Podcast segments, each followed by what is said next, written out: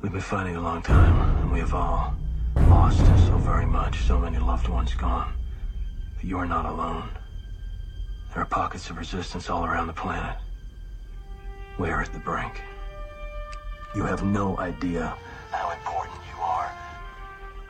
If you're listening to this, you are the resistance. Ave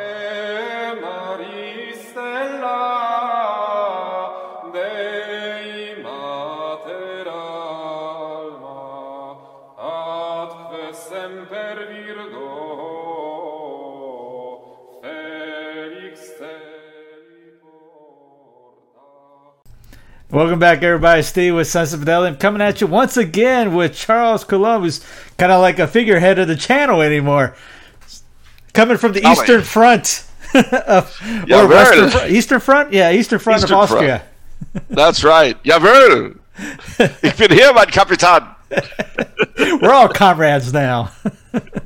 No, we're, we're uh, yeah, it's it's it's sad. You know, in my own uh, podcast last week, I likened the. Uh, I had a lot of fun with the notion of Chaz as being a, a, a secret uh, hideout for neo Confederates. yeah.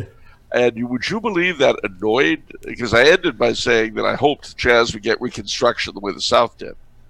Oh wow! I got some really unkind responses on that. I'll tell you, and they did not like my imitation of a Southerner. I got to tell you, they did Uh, not. nobody has a sense of humor anymore. No, no. But it got And not- renamed. It's rebranded. Chaz is rebranded. Is it like Chode or something like that now? Chub is what it should be called. Capitol Hill United Mobile, uh, uh, what begins with P? Prats. United Mobile Prats. Chub. Yeah, it's it has a is is yearly a week old. It already got a name changed. Well, at least, at least they're extorting money out of the local merchants. Now that's something. You know, you you've got to give them the old American know-how. It's Change you can believe in. I, I, yeah, I can believe in that change. All right. You know, I, I always think of uh, well, there's a, a, a neighborhood in Long Island. I don't want to mention the name. It's Bensonhurst, and a lot of the mafiosi live there. Well, to be fair, they keep it pretty uh, pretty decent. You know, there's there's very little higgly piggly where they live, and there's no real extortion anymore in Bensonhurst. But years ago, this old lady, uh, yeah, no, an old man, an old Italian gentleman owned a store, and this black guy goes by. Well, the old man was outraged that the black guy was in Bensonhurst, absolutely outraged. So he goes to the Italian American Friendship Hall, or whatever it's called, where the local bigwigs hung out. And he runs in front of the uh, the big one. I forget his name. We'll call him Don Giovanni. No, that wasn't it. He says, "Don Giovanni, I pay protection. You let this this black man go by my house, go by my shop." He says, "It's it's not protection. You just pay an annual contribution. I pay protection. I'm sick of this." He says, "It's it's." It's not protection, I'm telling you. Listen, I've been paying protection for years like my father before him. You should be doing something. well, unfortunately, my Italian accent turned into New York Jewish. I don't know how that happened, but it did. My You sound like you got a to run. good pizzeria around the corner, though. No, my my accents tend to run together when I'm tired. You know, it's it's just the way it goes. Anyway, seriously speaking, though, uh, yeah, the, uh, America's burning. Uh, statues are being toppled. Morons running through the streets, stupider every day. You know. There's a Uh, DVD series coming out. I think Morons Go Wild. Yeah, exactly. I mean, gosh, but the only thing worse than the morons in the streets are the morons in the city halls and the uh, state capitals. Because they have, they're supposed to be grown ups. they're supposed to be grown ups. And they're, you know, there's a, uh, let's just say that there's a, uh, a an old country saying about useless as a portion of a, of a non existent portion of a bull's anatomy. and that's about what I'm thinking of right now. Yeah. You know, uh, these guys, these guys, I'll tell you what, they're like steers used for breeding stock. Uh, you know, something's going wrong and nobody understands why. You know, go out and milk the steer. I don't think so.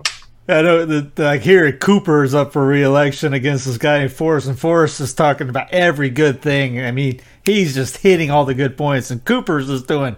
You're looking at going, this guy know he's trying to go for re-election. How much stupider can he legislate up there? Well, apparently, pretty stupid. You know, I heard about the uh, the Confederate uh, monuments attacked in Raleigh last night. Uh, this has to stop, ladies and gentlemen. There has to be an end to this. If there isn't, somebody will end it, and not in a nice way. So, either those creatures that inhabit city halls and state houses have got to kind of remember what they're sucking money out of the public for, or A, they need to be replaced at the ballot box, or B, they'll be replaced willy nilly. And this is a perfect example of people need to pay attention to local and state governments and forget about DC for a change. I have been saying this for years, Uh-huh. but this is where the pedal hits the metal, ladies and gentlemen. While England slept, well, while America slept, while America slept, ladies and gentlemen, you were being robbed blind. Why do I? What do I mean? Do I mean your money was being spent on stupid stuff? Well, yeah, it was to a great degree, but that is not what I mean really by theft. I mean these morons have been drawing salaries for what? You know, one of the things that people used to make fun of the old the old machines of the Northeast, Tammany Hall, and uh, you know people like that in New York and Philadelphia and Boston and Jersey City. Uh, I don't want to refer to the train wreck that is Chicago, but Mayor Daley was a typical example of the Northern machine. And these people, let's say their bookkeeping might have been a little shoddy, if you get my drift. Uh, but they kept the streets safe and clean. Now, what is it you pay taxes for again? I don't know. What could it be? I pay taxes because that's my job. I'm like a cow. I get milked.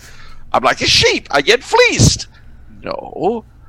Uh, if you're a human being and a citizen of these United States, you're not really just an animal to be fleeced and milked, although both happens to you at once, which is interesting. You're, you're a strange breed of cow indeed, a strange breed of sheep, in that you can be fleeced and milked at the same time. But there it goes. Uh, ladies and gentlemen, soon as that uh, the next election comes along, I don't care if it's municipal, I don't care if it's for the dog catcher in Slackjaw Gulch. You have an obligation to keep yourself informed and to do something about these people. And if they're incumbents and they have done nothing, they need to go bye bye. And they need to be replaced by people who will do the job. This must end. This is insanity. I'd argue if you can't find somebody that can do the job, then you get in there and do the job. There's that. Because if people do not end this properly, according to law, oh, it'll end all right, but not in a nice way. And the people who end, will end it are not people that I would care to be ruled by. You know, they're, they're, they're not going to be strangling you softly with feather boas the way our current masters do. Right. Um, I mean, you know, the entire country has become like the, the boudoir of some frowsy madam somewhere. It's got to end. It's got to stop. Um, and you know, the, the, the Trumpster, he is not the Messiah everybody thinks he was. Uh, not everybody, of course, half the country hate his guts, but the half that didn't hate his guts, a chunk of them thought he was the Messiah. He wasn't Messiah. Um, and this latest Supreme Court decision, alongside the one that backed up the uh, state against the church, that tells you where we are. So be careful, ladies and gentlemen. And maybe we should start thinking about a third party for 2024. So you're saying don't put your hopes in princes? Yeah. Although a much smarter and better man than me said that a long time before I did. so anyway, there's so much for current events, although we're not going to escape them, No. uh, because it's the British side and the European side of this stuff, and the Canadian and Australian side of it. We, I mean, it's it's bad enough here. No, not here. I'm in Austria, but it's bad enough in America. But at least you've got a the historical background and b the murder of the gentleman in Minneapolis. I'm not going to mention his name because he doesn't deserve to have it linked to this crap. He had his own issues, but nobody deserves to be attached to this garbage. So, semi kind of surreally, maybe approaching something or other as it might be in the States, overseas, it's crazy. Utterly crazy. Especially, you know, in Canada. Canada is where the Underground Railroad went. They have all these songs about how Queen Victoria is waiting for us. Uh, I, I know people don't know that the way they don't know about Juneteenth. Well, I do.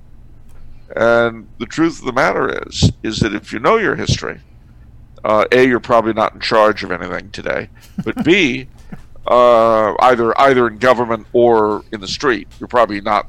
You know, if you know your history, you're, you're not in a leadership position Yeah. you know, because stupidity and ignorance and arrogance is key to the to being in a Top position. qualifiers. But having said that, um, so the the idea of this Canadian thing is just nuts. And in Britain, uh, you know, see, Britain didn't go through Reconstruction and Civil War and Jim Crow for an important reason. It was because slavery was abolished gradually in the British Empire.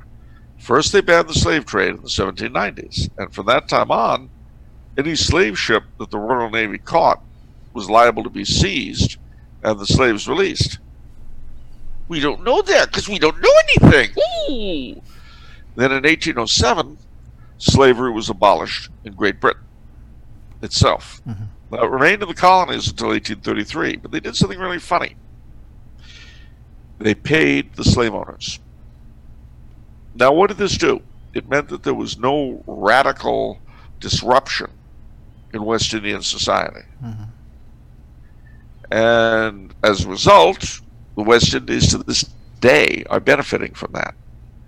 You know, again, people don't like to talk about this, but I will. Uh, West Indian blacks are often resented in the United States by our native blacks because of their considered snobbery and pushiness and so on and so forth. Well, this is a very different culture to that of the American black. And that's because it has a very different history. Just the way it is. Um, so anyway, the the uh, thing is that the obviously the uh, payment of the slave owners was uh, undertaken by the British taxpayer. You want to guess when the last bit of that debt was paid off? Say when? Yeah, Say 1980. 2015. Uh, Yeah. So this stuff in Britain is just utterly crazy. Which brings me, to, however, to why it's an issue in Britain and in Europe and elsewhere. You can sum it up in two words. Just as American whites are supposed to feel guilty over slavery, Europeans in general are supposed to feel guilty about colonialism and imperialism. Well, I have one thing to say to that. Bunk. Sheer, unmitigated, complete, total garbage. But mind you, this is why the statues of Columbus and Father Serra are being torn down. Not Albert Pike, founder of Freemasonry. His statue was pulled down, presumably, because it was either because A, he was a Confederate general, or B, either just because he was a Confederate general, or simply because he was an imposing looking man in a statue. And as we know, all people depicted in statues are by definition racist. Doubtless this will soon include uh, people like Booker T. Washington, Martin Luther King, and so on. If you're a statue, you're probably racist. It doesn't matter what you are. Anyway, moving along. Um, so then, what is the major complaint against the expansion of Europe across the globe, which, amongst other things, resulted in these United States?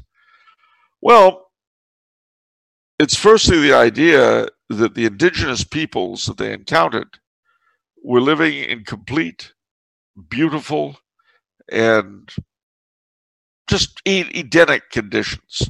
And they were themselves noble savages who were always perfect. And by the way, lived in complete accord with nature. And they were totally green, completely environmental friendly. That, ladies and gentlemen, is not true. The indigenous peoples were before they were even indigenous, they were peoples. And as soon as you say people, guess what? You have said difficulties and problems. You have said murder. You have said war. You have said killing. That's what you've said because you've said people. There's no way around it. So, what was going on before the Europeans came to Africa and Asia and India and uh, the Americas? Wars and rumors of wars, conquests of all kinds, large populations being wiped out and enslaved. Um, kind of like they were all human beings.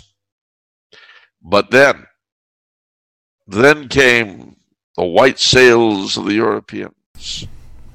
What did these white sails bring? Now, depending on where they went. If they went to the west coast of Africa, those white sails were great because in the late 1400s, something terrible had happened. Africa, you see, the west coast anyway, was made up of little tiny kingdoms that fought each other constantly. The reason for this was so that their kings would have something to sell prisoners, slaves. But then the Tuaregs in the north the lions to North Africa where they used to sell their slaves. Mm-hmm. So all of a sudden, the kings of the west coast of Africa had a problem. They had a whole bunch of human cargo and no one to take it off their hands. When suddenly the gods of commerce smiled, the white sails appeared and their economic problem was solved. At last, new buyers. So, they were duly bought by the slavers and brought to the Americas. And their lives were not pleasant, to be sure, though they were better in Catholic countries than they were in the English colonies. Why? Well, because the church required a lot out of slave owners. It required that the slaves be made Catholic it required that they uh, that if a uh, child was fathered on a slave woman, the master had to acknowledge him or her as his own, and that began the rise of the great class of free people of color in the West Indies and Louisiana and other parts of Latin America. Uh, as in the East Indies, so in the uh, in the uh, Latin American countries, the church encouraged intermarriage between whites and the locals. Now, The result was the creation of tons of uh, cultures and peoples and nations we have today. The uh, the Europeans brought all sorts of benefits. Now, interestingly enough, they did, of course, bring some diseases unwittingly, but they got a few in return. Syphilis they got from the United States, from Amer- the Americans, rather. Brought that back to Europe we don't realize what a killer syphilis was when it first came to Europe because there was no resistance to it. And it did some pretty horrible things. But such is life. But beyond the practical and material benefits the Europeans brought all over the world, above all, they brought the Catholic faith. They very often didn't bring it perfectly, and very often the behavior of Europeans kind of warred against what the missionaries were trying to do. Uh, that's one reason why, if you go to uh, Central California today, you will find that uh, Carmel Mission is at some distance from the Presidio of Monterey.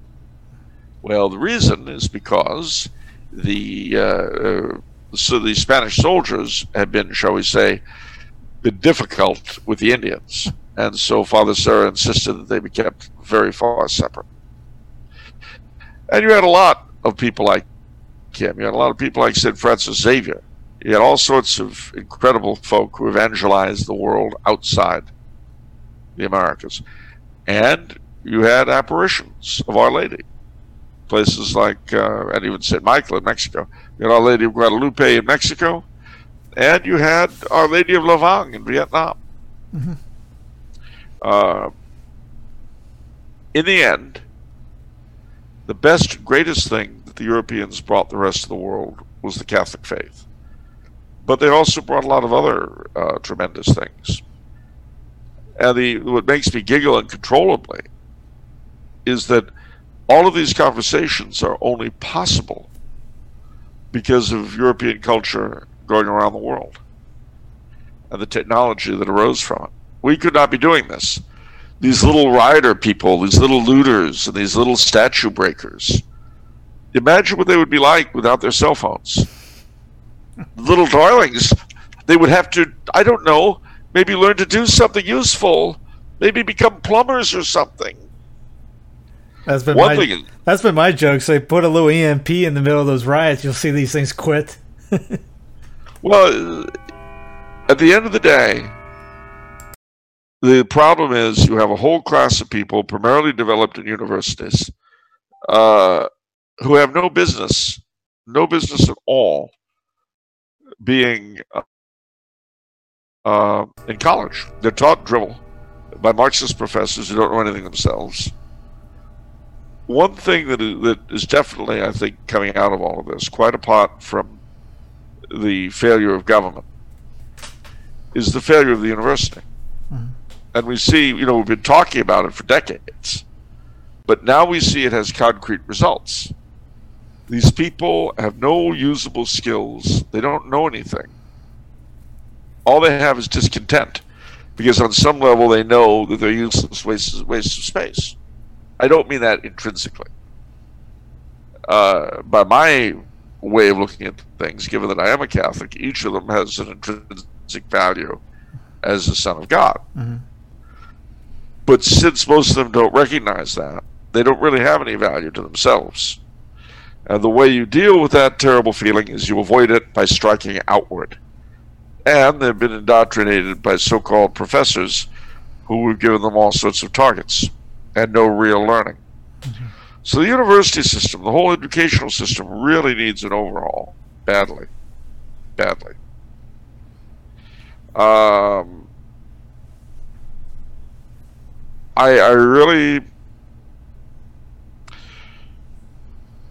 there's a hard rain's are gonna fall, as they used to sing in the old civil rights days. That was a civil rights song. There's a hard rain's are gonna fall, and I you're already seeing the first drops. The question is, what direction will it go in?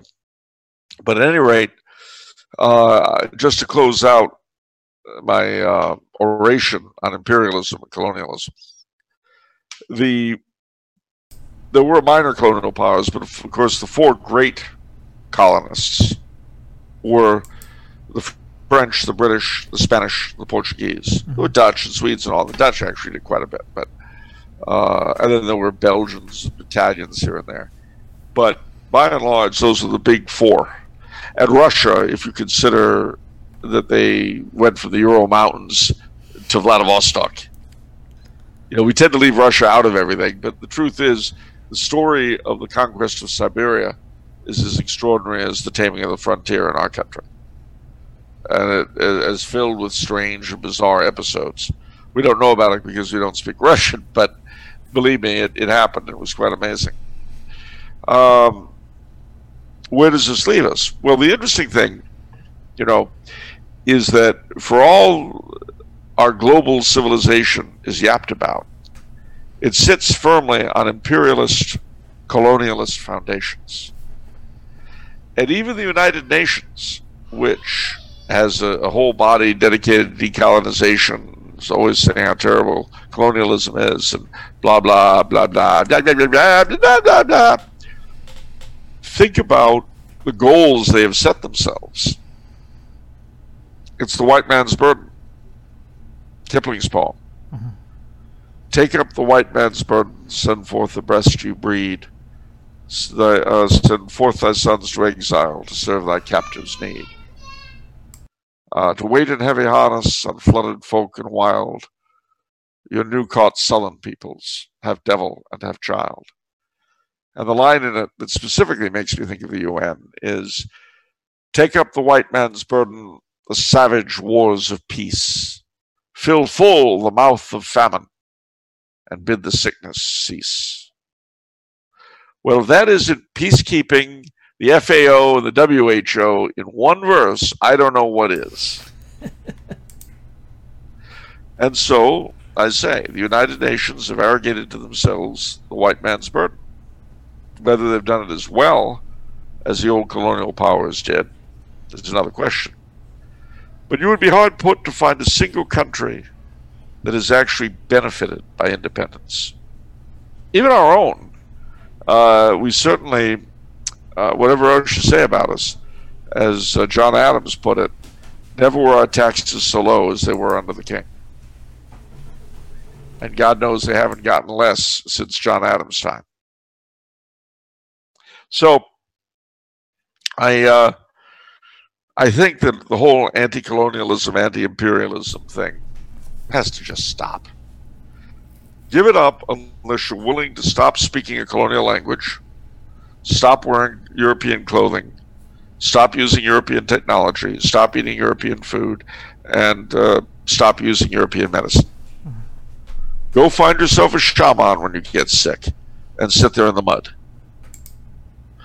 And as I say, above all, don't no more colonial languages, no more European languages. Learn an indigenous language and then find some way to express yourself that doesn't use technology. Hmm. That is what I've got to say about imperialism and colonialism. I you know one of the one of the great things about it too was that it, a well-run empire always had the knack of bringing the ablest of its subjects into it, picking things up and adding them to its great store. You know, there's a reason, for instance, why Western Europe was Romanized, despite the tremendous resistance to the Gauls, the, the tremendous resistance to the Britons, the Spanish to the Romans. They became the most Roman people in the empire. Why? Well, let me see. Their religion was Druidism, which was really awful. I mean, the Romans were not what you would call easily disgusted, but they would go into the blood dripping sacred groves of the Druids, and they were just, ugh. The thing is that the Romans brought a better way of life.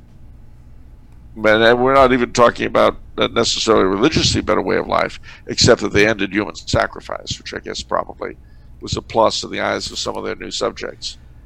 Uh, it's funny how people are. Say the Aztecs had the same problem. When you sacrifice people,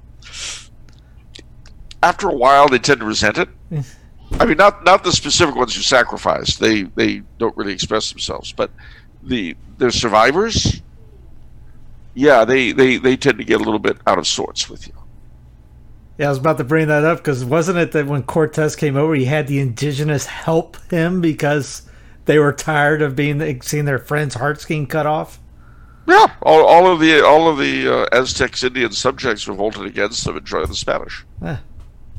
So, and, and of course, you know when people say, "Well, life wasn't that great under the Spanish during the conquest," it's better than it was under the Aztecs.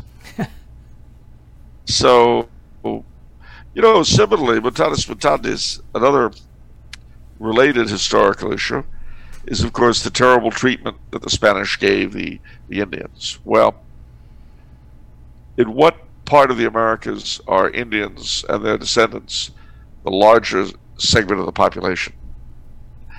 And what area were they not? Oh, that's right. Anglo America versus Latin America. I'm sorry. Another one of those good questions. We know that uh, England was well run and good and democratic, whereas France, Spain, and Portugal were horrible and Catholic and, and monarchies that were, you know, absolute just terrible. Well, I understand all that. But why is it it was pulling teeth to get people to leave those countries to come to the New World? And it was always easy to find Englishmen to come over. usually you don't leave your ancestral home unless it's just not that nice a place anymore. That's how that works. I hate to spoil it for anybody, but I mean, if you're remember that it was at the height of the Inquisition that they found it impossible to bring Spaniards over. uh, I, I hate to bring these things up, ladies and gentlemen, because I realize they challenge long held, dearly held beliefs. But if your head is filled with garbage, you gotta empty it sometime. Otherwise, it just festers and gets covered with maggots, and you end up getting elected mayor or governor. what? That's not that's not a bad thing being a mayor or a governor. You get a big salary, you don't do much. I should put Cuomo's face kind- up right now. Yeah, and then there's any kind of an emergency, you just sit back and let the city burn, right? Yeah, Yeah. you play a fiddle. Um, I mean, when there's a pandemic, you can seize total power and confine people to their homes. And then when there are people rioting and looting, you can't do anything. You just sit there and go, I don't know. I don't know.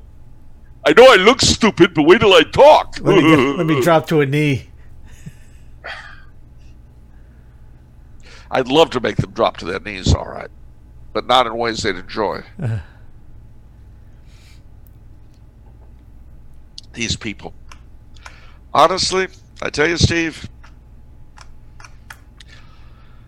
it's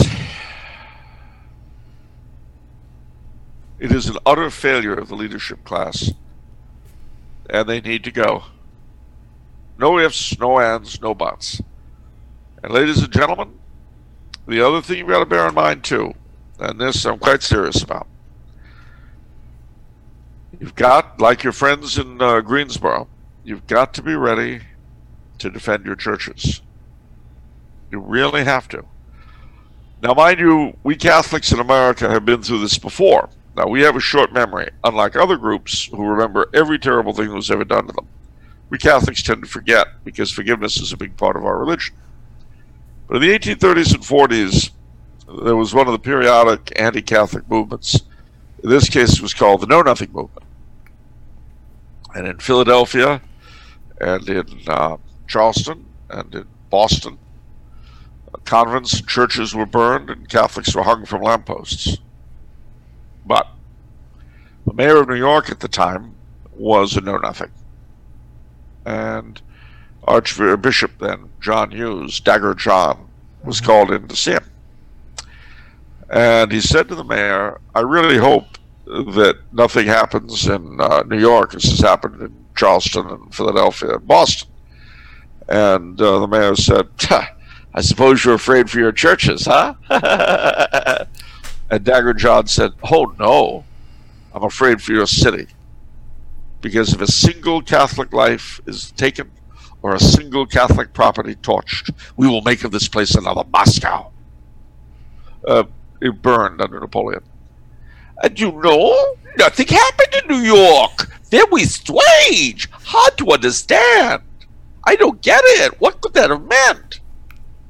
So, my advice to you, ladies and gentlemen, if your parish is in an area that is likely to be hit, consult the chief of police and explain to him that if your parish is not properly protected, bad things could happen. And we don't want bad things. We want police who are doing their job. Now, if it is that the mayor of the place has hobbled the police, as often happens, then you must make it clear to his honor that bad things could happen. Never threaten, only predict. I put out a tweet saying, uh, "Get a group together, prepare, plan, and then get ready to execute." Yep. Yep. Because if the police will not defend us, who will? And if the police will not defend us, remember it's not their fault. It's the moron in the city hall who needs to be out of a job. So, two warnings. make sure your parish is safe, and be prepared to vote in your next municipal elections. And if the mayor and the city council have hobbled the police and have not maintained order, they need to go. And most people don't know the local guys. So if that's, I mean, that's part of the problem is no one, no one looks. There's people that run every year unabated. Yeah, uh, absolutely, absolutely. I mean, uh, I voted in my town of Monrovia. Uh, I voted the last municipal election, and only like ten percent, fifteen percent of the people did. Mhm. Every except for the mayor's office, everything was unopposed. Mhm. And the fellow running against the mayor was an actor who was hoping it was a way of launching his career, which I guess it wasn't. I never heard of him again. But mind you, that doesn't bother me so much in Monrovia because the city is very effectively governed by an interesting coalition of preservationists and downtown merchants, which, you know, benefiting themselves, they really have benefited the rest of us. But how many places does it really work like that? Mm. Our neighboring town of Arcadia, I don't want to point fingers, of course, uh, but they took advantage of Kelo versus New London to condemn a whole section of uh, there's a restaurant, uh, a uh, storage area, and things like that. They condemned it all. Uh, they were going to sell it to a local car dealership to expand, and they were going to loan him the money from federal redevelopment funds to buy the the spot from them. Now, that I'll tell you what that that that was our next door neighbor. But fortunately, uh, what happened there was that the restaurant I referred to was very popular in that town, and its owner is a very popular man, Mexican immigrant, by the way. Came up with nothing, started out as a dishwasher at that very restaurant, and ended up buying it. You know, rose up through the ranks, ended up becoming manager. And then, when the old guy wanted to retire, he bought the restaurant. So he's extremely popular in that town. And so he started several petition drives. And at the very next election, what happened? Well, several things. Firstly, this deal was destroyed. Secondly, uh, a measure was passed which the Supreme Court graciously allowed municipalities to do to add to the charter that this could never happen again. Oh, and the three city councilmen responsible for the whole sweetheart deal thing, they were unemployed. yeah. Yeah. Ladies and gentlemen, if you guys, if we keep talking about wanting to abolish abortion and th- things like this, marches is, yeah, cool. Okay, you guys go, everyone goes march. Nothing happens for marches. That's why 40 years, nothing has changed. And you march all the time. They say, hey, we'll see you next year. If you get into office and we get some Catholics that actually want to do something, good people with goodwill, maybe we could change some things.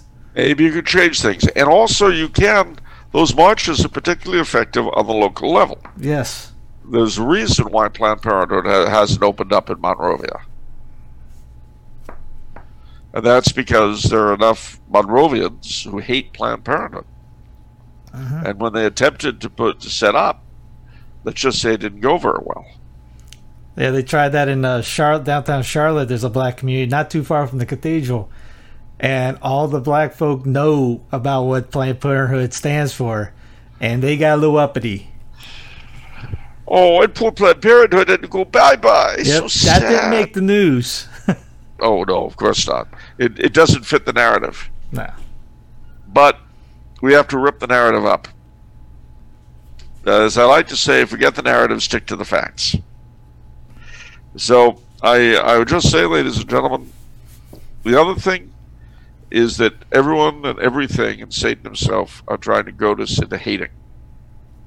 And believe me, I feel it as much as anyone. I feel the resentment every time I see a statue go down. I want to break something. But you must not give in to the temptation to hate.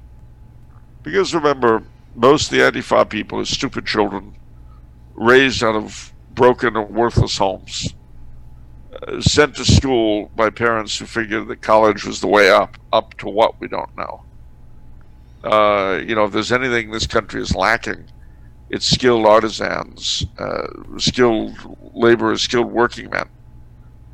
We don't. We need tool and die people. We need stevedores. We need plumbers. We don't need gender studies uh, uh, majors. There certainly is a place for for higher education, but it has to be education in order for there to be a place for it. Mhm. Uh, and it's amazing to me that so many of these children who months ago were seeking refuge in safe spaces whenever they heard anything very upsetting oh, oh, oh, are now out breaking things. So the trick is to send them scurrying back to their safe spaces and then figure out what to do with them because they don't have any real skills. They don't have anything. I uh, someone sent me uh, this. It's it's uh, what do you call it? It is. Uh, oh, my mind's going. It's anonymous, but I think it's quite accurate. It goes like this. Some of you have done nothing with your life and you're mad.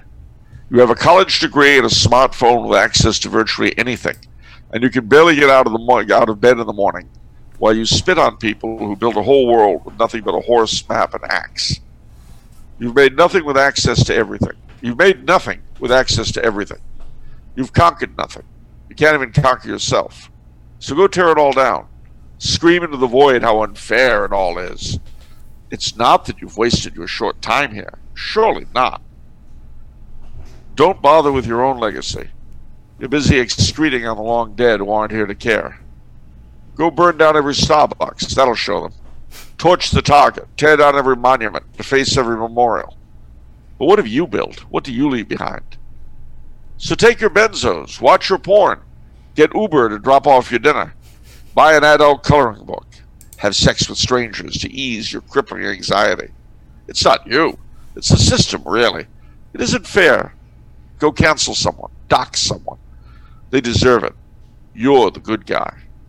Don't write an epic novel worth building a statue to remember you. Go troll seven year old problematic tweets ever on the hunt for the boogeyman. See, now you've accomplished something. Cancel everyone. You're a warrior now, a real hero. And lastly, whatever you do, never ever take even a moment to self reflect on your own failures. Never own them. Never take a hint of responsibility. Remember, you're just a helpless victim of circumstances beyond your control. This all means nothing. It's like you weren't even here. That is a harsh saying, ladies and gentlemen. You mean A very harsh saying. you meanie.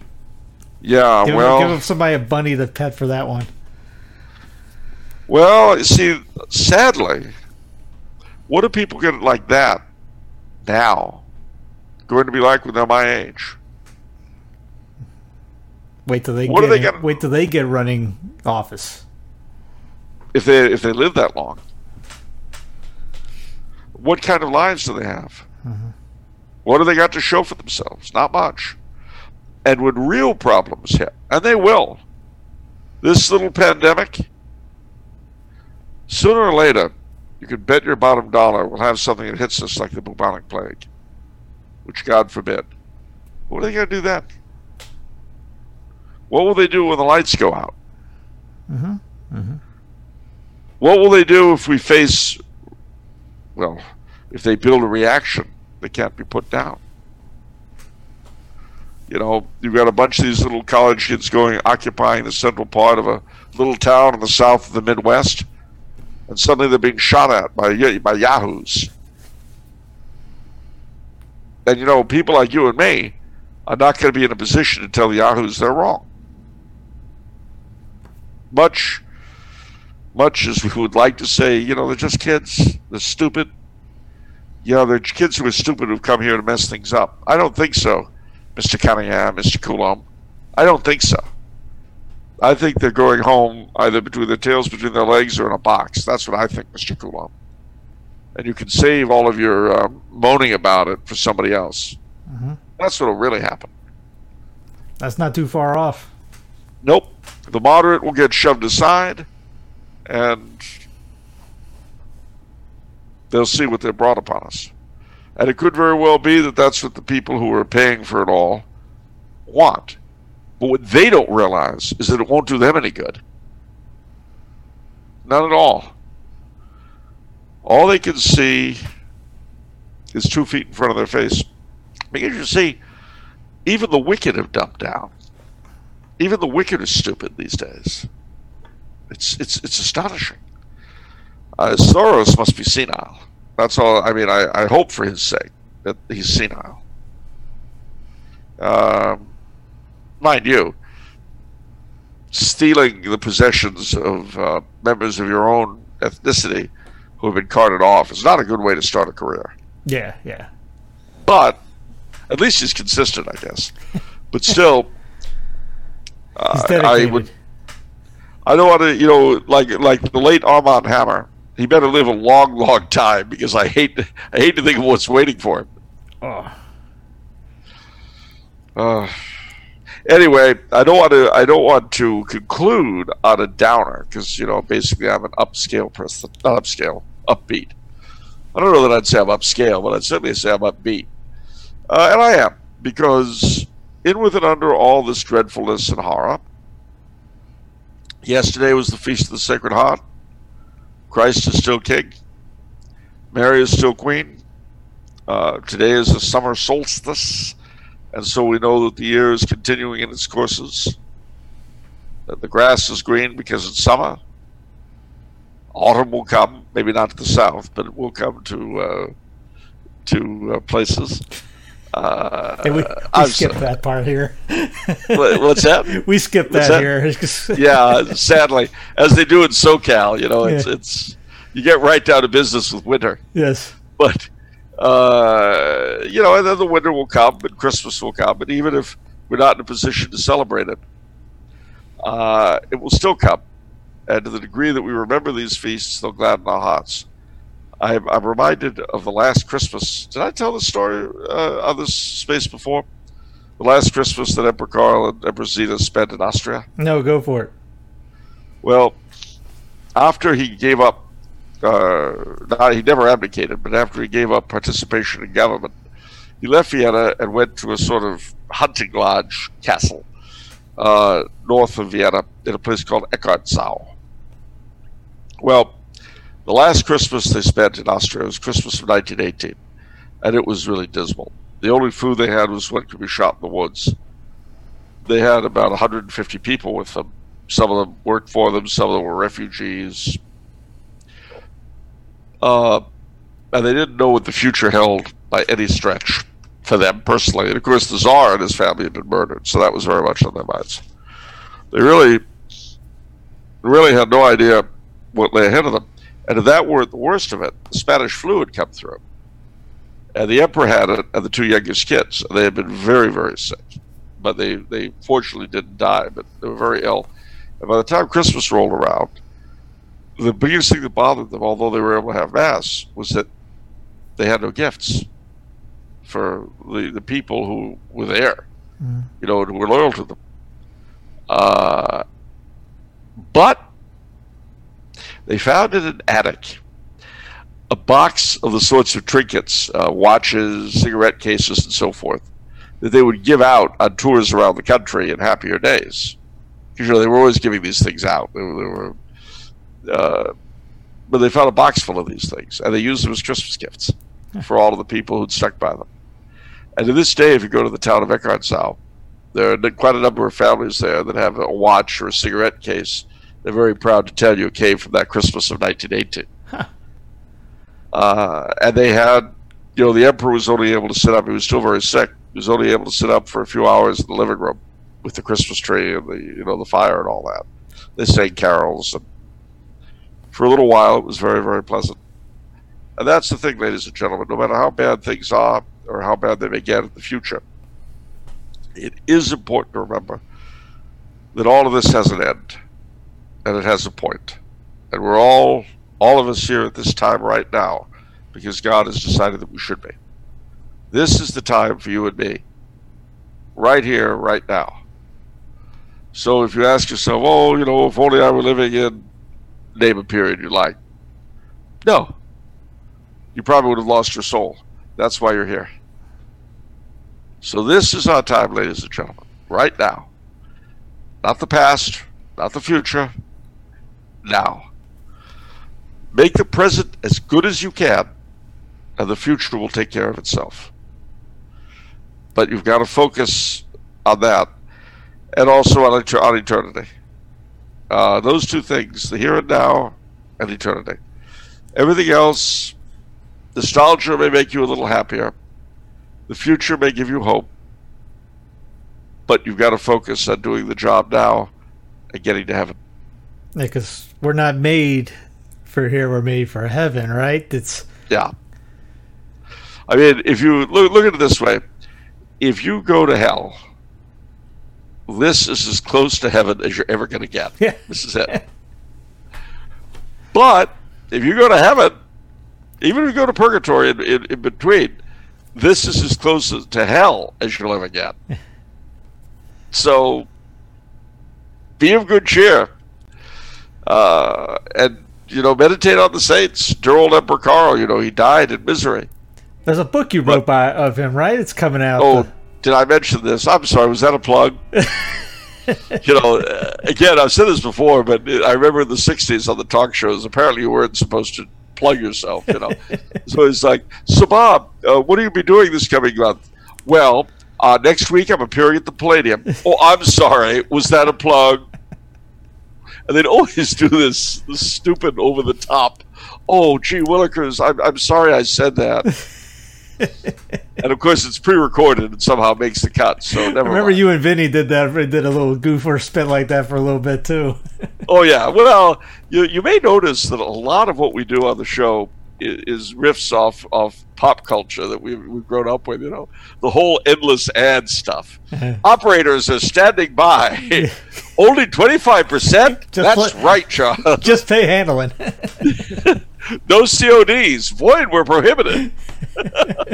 Not available in New Mexico, Minnesota. all that stuff. I mean, and, and I, I told her, I know I did this on the, I mentioned this on the show one night, but Second City TV did a hilarious spoof because remember they used to have these tech trading ads. You know, join the amazing tool and die industry. You know, this kind of thing. It is for trade schools. So what they did was uh, take your place in the burgeoning uh, standby operator industry. 50 famous standby operators school. you too can be one of those people of whom they say operators are standing by.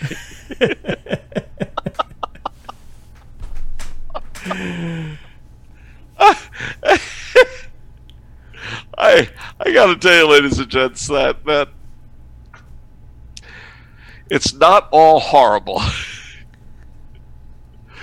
Keep your sense of humor, and uh, remember the sophistication of old humor. You know, uh, one of my one of my favorite lines from Green Acres. I, I may have said this on this show before, but I know I've said it on others. But it just every time I think of it, I crack up. Oliver Douglas has decided he's going to go back into lawyering. So Mr. Haney drives his garbage mobile up onto the lawn as usual. You know, he says, "Well, Mr. Douglas, I understand you're going back into lawyering." Yes, Mr. Haney, that's right. Well, I've got something here that's guaranteed to help you. What is it, Mr. Haney? And he brings out a stuffed monkey. And he says, What's that? This here was the star witness in the Scopes monkey trial.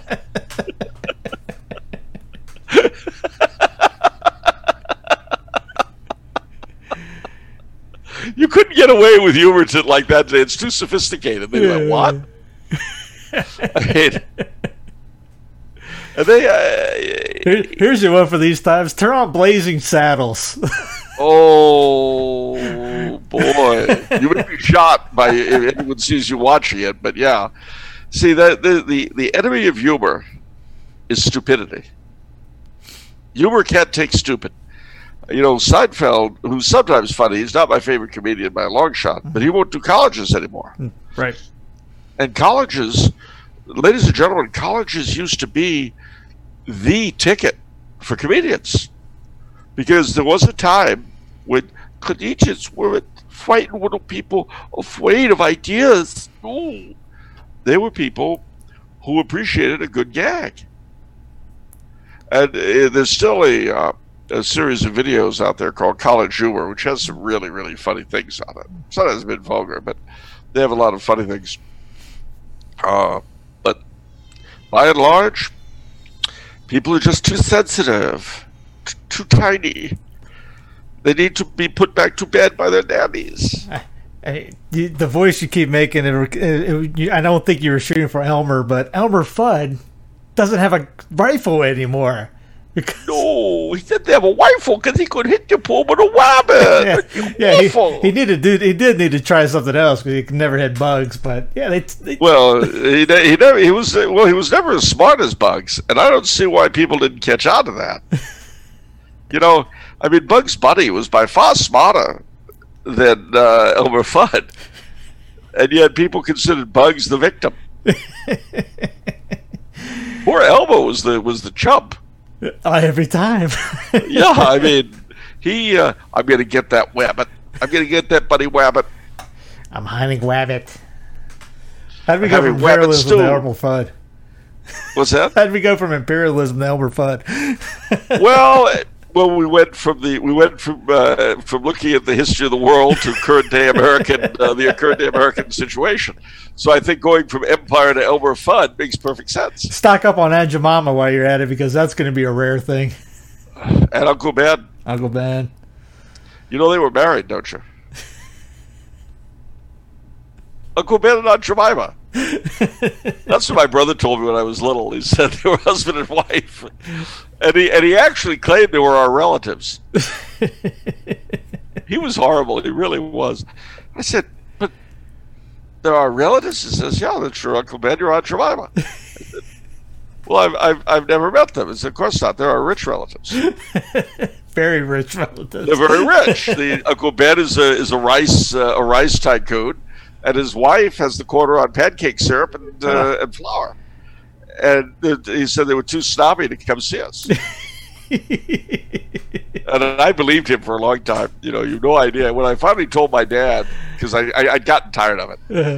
This actually would often happen. My brother would fill me with this drivel, and I would tr- try not to let on to the parents because you know it's kind of between us, right? yeah. But eventually, we'd get to a point where I'd sort of pop, and I'd go to my dad, and after he'd stop laughing, he would say, "Son, you know, you really can't take everything your older brother says seriously. You, you, you really can't." So, I, uh, you know, on this particular occasion, I went to him and I said, uh, "Dad, I'm tired of Aunt Jemima and Uncle Ben never visiting." and he looked at me and he said, "What?" Said, "Uncle Ben, Aunt Jemima." Just because they're rich, they won't come see us. and I'll tell you, he started laughing so hard. He said, "Where did you ever get that idea?" And I told him the whole story. And, and again, he just he lost it completely. I, I can still see him roaring. And the, the funny thing is, one of his sons, I won't mention my uh, my nephew Albert's name, but one of my one of his sons is the same way. I mean, that kid, he will tell you stuff with a straight face, and you know it's easy to believe it. So he pulled another one of these things recently and got his mother all up in arms, and she complains to my brother, her husband, and Andre told me he said I had to say to her, you know, Joanne, who told you this? Well, Albert. He said yes. And so I said, Yeah, Andre, and who does he get it from?